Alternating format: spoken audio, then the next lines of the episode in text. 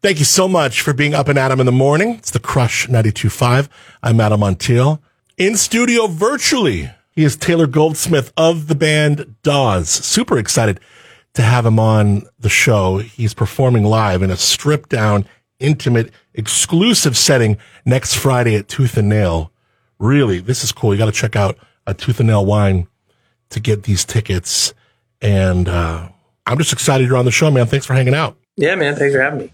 So first, I got to know your background with uh, with wine. You're going to be performing at Tooth and Nail Wine, a beautiful spot, great wines. Are you into wine yourself? You and Mandy drink wine at home? Not that much. Um, uh, now that there's kids around, it's just like it's hard to. We during the pandemic, we were we were getting into it, but we've always been such lightweights. Dude, we all like, were. We would have, yeah, yeah, that's a fact. Um, we we uh we would have we'll have like one bottle, and I we'd drink like almost half, and be like, cool, I guess we're done, and like that's just we've always just been not great drinkers, really. Um, I need to I need to commit myself. Yeah, I need to commit myself a little more. Yeah, right.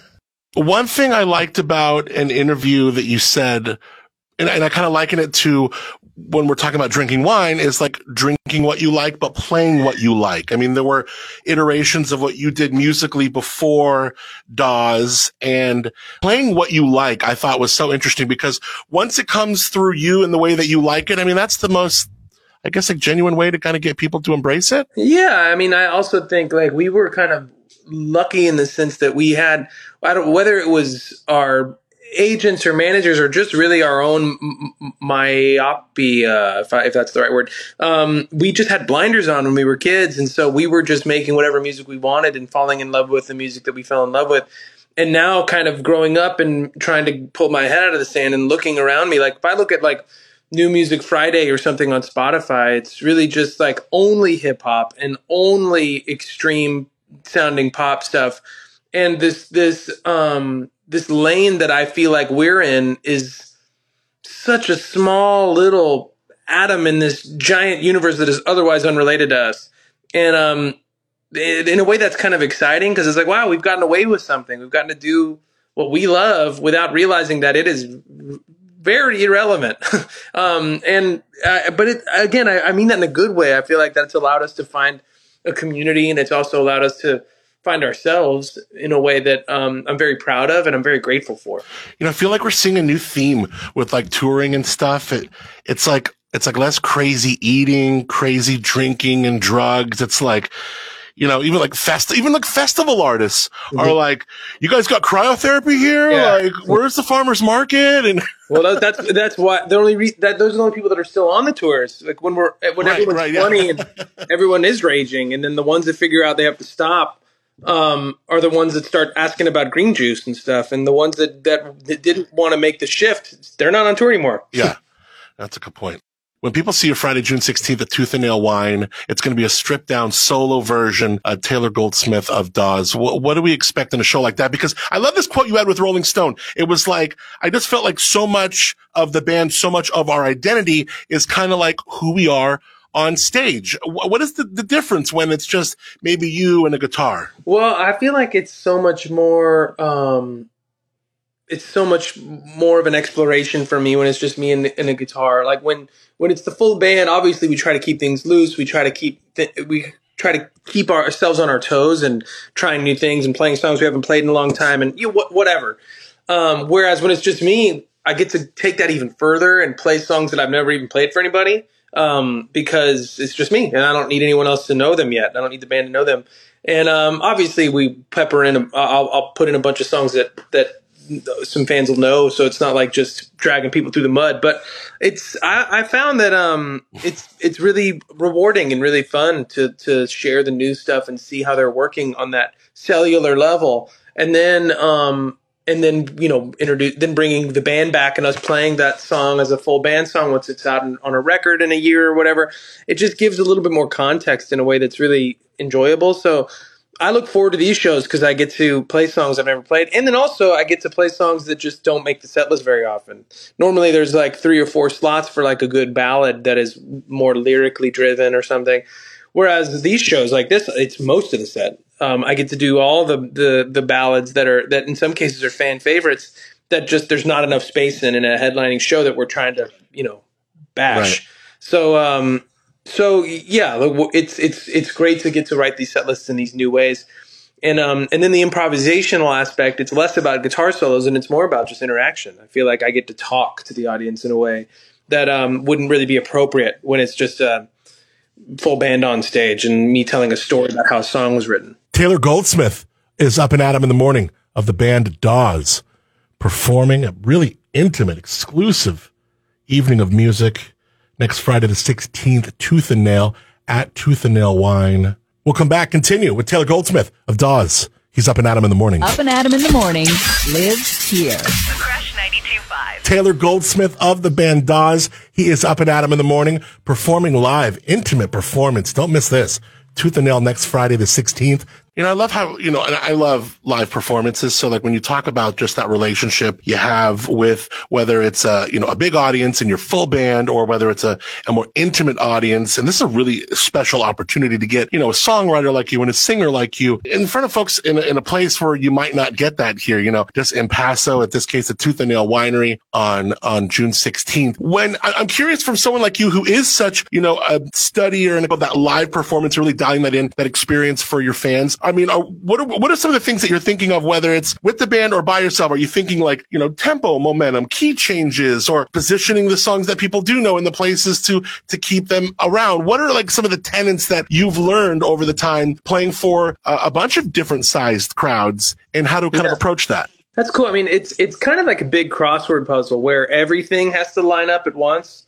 Um, it's like I, I am thinking of tempo. I am thinking of keys. I don't want to do three songs in G right in a row. I don't maybe one or two, Right. but eventually it's like I got to break out of that and find a new key. I don't want to do the same feels. That's more of a problem when it's the full band. So I'm thinking tempo. I'm thinking keys, but I'm also thinking when it's full band. I'm thinking which musician is featured. I don't want to do too many keys solos in a row, not because I don't love hearing it, because I do, but I just he as for Lee in the back, he's like, what am what am I going to do next if you keep throwing the solos my way? So we try to space that out and and make sure that, that each guy's getting his it's being paced, you know, like um Yeah. in terms of them being presented and, and featured. And then I'm trying to think of record representation. Like, I, you know, I don't, we don't want to go like all new album, but we also don't want to go all first album. So I, I try to be mindful of that kind of spacing as well. Also subject matter. I don't want to do four breakup songs in a row because it's just Right. boring eventually. Um, Yeah. I don't really have many of those on the newer records, but back in the day, that's there was a lot of them. So I have to be mindful of that too.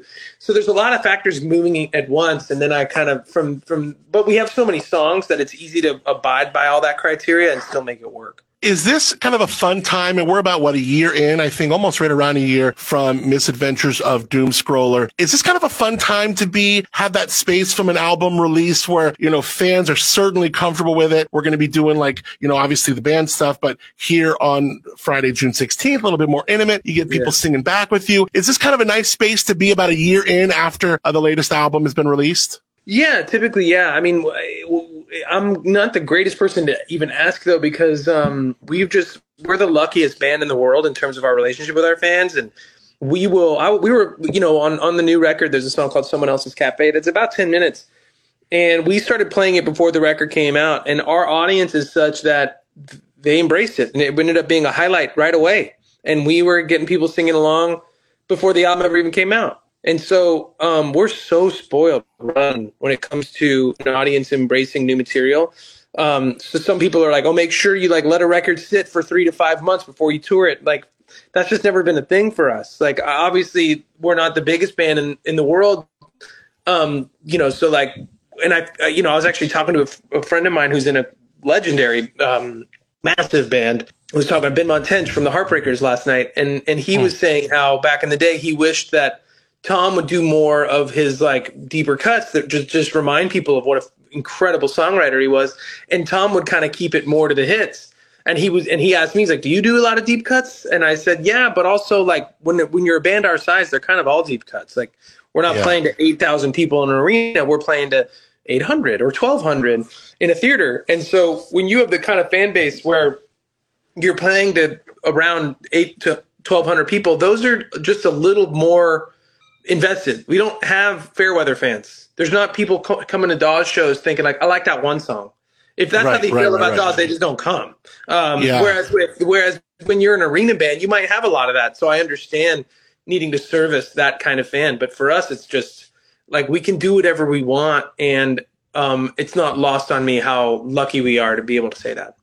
I love the idea of B-sides, especially from an act that you really like, you really respect. And I thought that's so interesting how he was telling you that from, yeah, I wish Tom would have played a little bit more, you know, but because I know a lot of people, big Tom Petty fans and fans of Tom Petty and the Heartbreakers loved those B-sides. I remember Yeah. watching this video and a lot of people were doing this during COVID. Like Alicia Keys just went on live and was with all her keys around her. It was like, this is going to be a couple hours of just B-sides.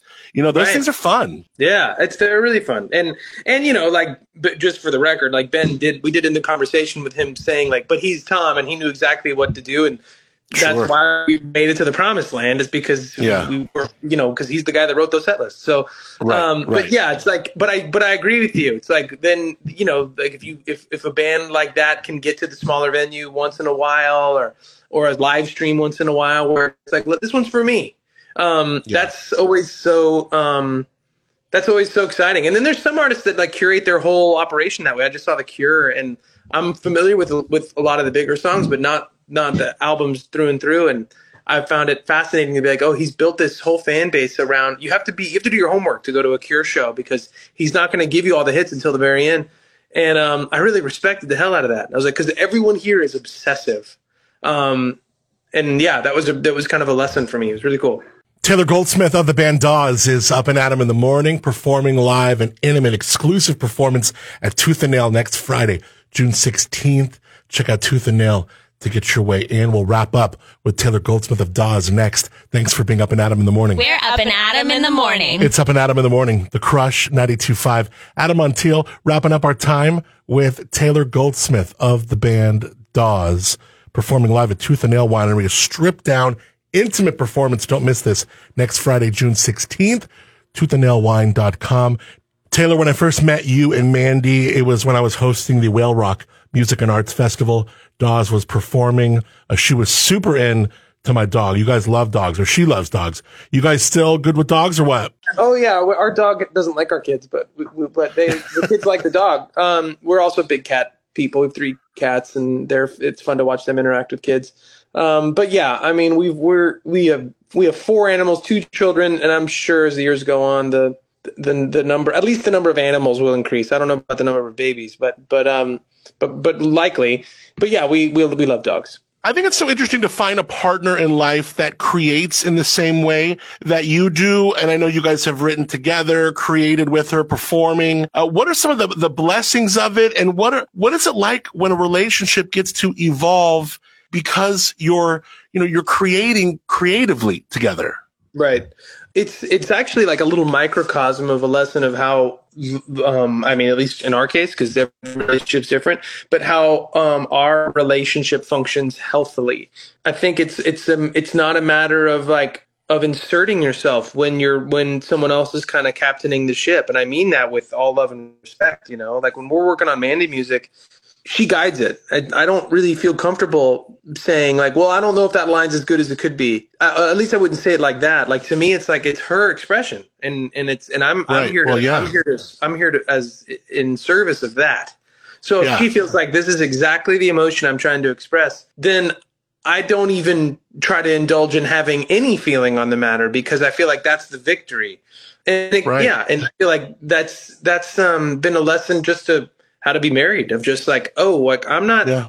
I'm not looking to I want to coexist. I want to live right beside you. I want I want to learn from you from witnessing you, but I don't want to um I don't I don't want to like Inhibit or, or step on you, your, yeah, I like wanna, you, I want I, yeah. I want to make my own mistakes. I want to I want to fall on my face when I when that's what's imperative, you know, and, and it often is. And she lets me, and and there's never an I told you so, but it's just like that's that's kind of how our relationship has worked. It's you know, it's that it's that that old joke of like when when your partner comes home and says like I can't believe the five freeway was so backed up, and I can't believe I lost an hour and a half um, of sitting in traffic. The right answer is not well. You should have taken the two. The right answer is just I'm really sorry you dealt with that, yeah. and Yeah. and that's a lesson I I I'm learning over and over and over. Yeah, no, I think it's, I mean, I just think of like if I were to make a parallel, like if my, me and my fiance were to, you know, she had a love for radio and a love for the things that I do and have a dream to pursue professionally and am, what would that look like? And it's so interesting. And I love how you kind of said, like, cause we're, we're talking from two people coming from their own creative foundations with their own journey. But Mhm. it is cool to be able to do it together, but it's got to be done in those kind of like, you know, sensitive and like tasteful ways where you're, you're minding that. I, I like how you right and i feel like you know like if when we've had producers in the room and again it goes both directions. If there's a producer in the room and the producer tells me the guy who's getting paid for the job says like taylor this Right. isn't your best song i'm gonna be okay that's his role. I can hear that. I can i can work with that. I mean it might hurt but it also it's important that he's honest but if mandy says hey this isn't your best song then it's like okay like i don't know where Brutal. like it's just Yeah. it's, it's it, hurts more in a way that that is hard to figure out how to make sense of obviously she's honest with me and she does share Well, because you've let that person in so deeply, like that person Yeah. is in so deep into you, you know. So Yeah. I think it's exceptional. It's it's really cool. Thank you for opening up with me on that. I can't wait to check you out live. I can't wait to meet you again. Uh, Friday, June sixteenth, Tooth and Nail Wine. You can uh, check out. Uh, Taylor Goldsmith, they're performing live 7 to 10. You got to get your tickets, toothandnailwine.com. Big plans for the weekend or what? Uh, no, just you know, that's when the that, that's when we're the it's just us and the kids, so it's just going to be a full court press. Thank you, my man. Appreciate it. Tell Mandy hi. We look forward to seeing you at Tooth and Nail, my friend. Thanks. Up and Adam in the morning. with Adam Montiel. Weekday mornings, 6 to 10 a.m. The Crush 92.5, the perfect blend.